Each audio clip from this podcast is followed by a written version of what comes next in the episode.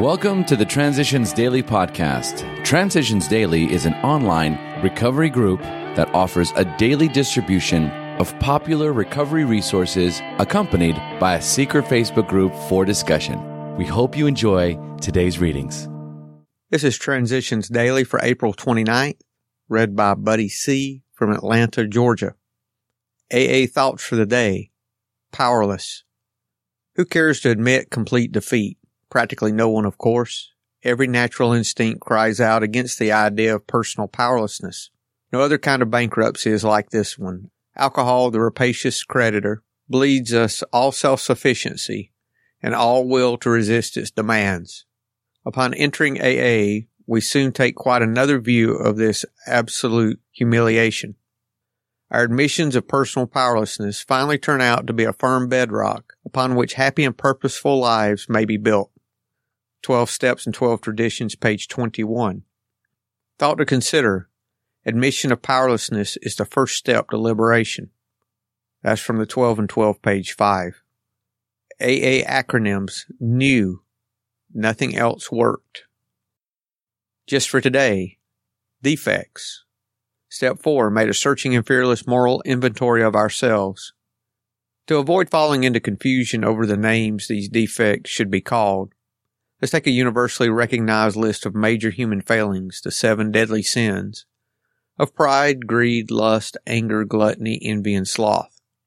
It is not by accident that pride heads the procession.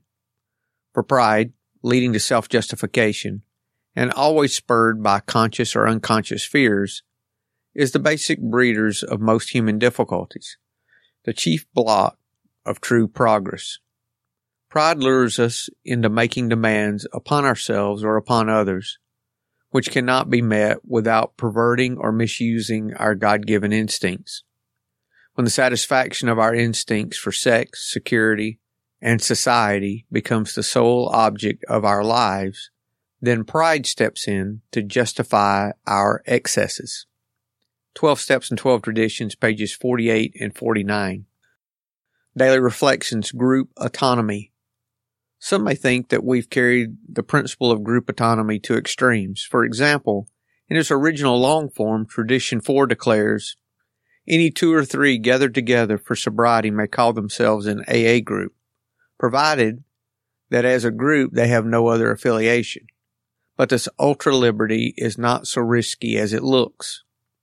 A A Comes of Age, pages one oh four and one oh five. As an alcoholic, I abused every liberty that life afforded. How could A A expect me to respect the ultra-liberty bestowed by Tradition four? Learning respect has become a lifetime job. A A has made me fully accept the necessity of discipline and that if I do not assert it from within, then I will pay for it. This applies to groups too. Tradition four points in a spiritual direction, in spite of my alcoholic inclinations. As Bill sees it, on the broad highway, I now realize that my former prejudice against clergymen was blind and wrong. They have kept alive through the centuries of faith which might have been extinguished entirely. They point out the road to me, but I did not even look up. I was so full of prejudice and self-concern. When I did open my eyes, it was because I had to. And the man who showed me the truth was a fellow sufferer and a layman. Through him, I saw at last, and I stepped from the abyss to solid ground, knowing at once that my feet were on the broad highway if I chose to walk. Letter nineteen forty. Big Book quote. It is easy to let up on the spiritual program of action and rest on our laurels. We're headed for trouble if we do, for alcohol is a subtle foe. We're not cured of alcoholism. What we really have is a daily reprieve contingent on the maintenance of our spiritual condition. Alcoholics Anonymous Into Action, page eighty-five. twenty-four hours a day. A A thought for the day. The A A program is one of faith, hope, and charity. It's a program of hope because when new members come into A A, the first thing they get is hope. To hear older members tell how they had been through the same kind of hell that they have and how they found the way out through A A. And this gives them hope. If others can do it, they can do it.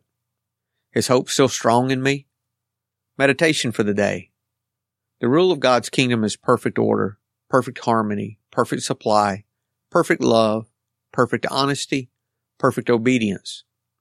There's no discord in God's kingdom. Only some things still unconquered in God's children. The difficulties of life are caused by disharmony in the individual man or woman. People lack power because they lack harmony with God and with each other. They think that God fails because power is not manifested in their lives. God does not fail. People fail because they are out of harmony with Him. Prayer for the day. I pray that I may be in harmony with God and with other people. I pray that this harmony will result in strength and success. Hazelden Foundation, P O. Box one seventy-six, Center City, Minnesota five five zero one two. I'm Buddy and I'm an alcoholic. We hope you enjoy today's readings.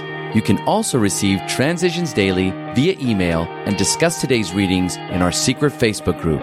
So for more information, go to daily a a emails dot com today. Other than the twenty-four hours a day reading, unless otherwise specified, all quotes copyright Alcoholics Anonymous World Services Incorporated nineteen fifty-two, nineteen fifty-seven, nineteen sixty-seven, nineteen seventy-three, nineteen seventy-five, nineteen seventy-six, nineteen eighty, nineteen eighty-one, nineteen eighty-four, nineteen eighty-five, nineteen eighty-eight, nineteen ninety, or two thousand one.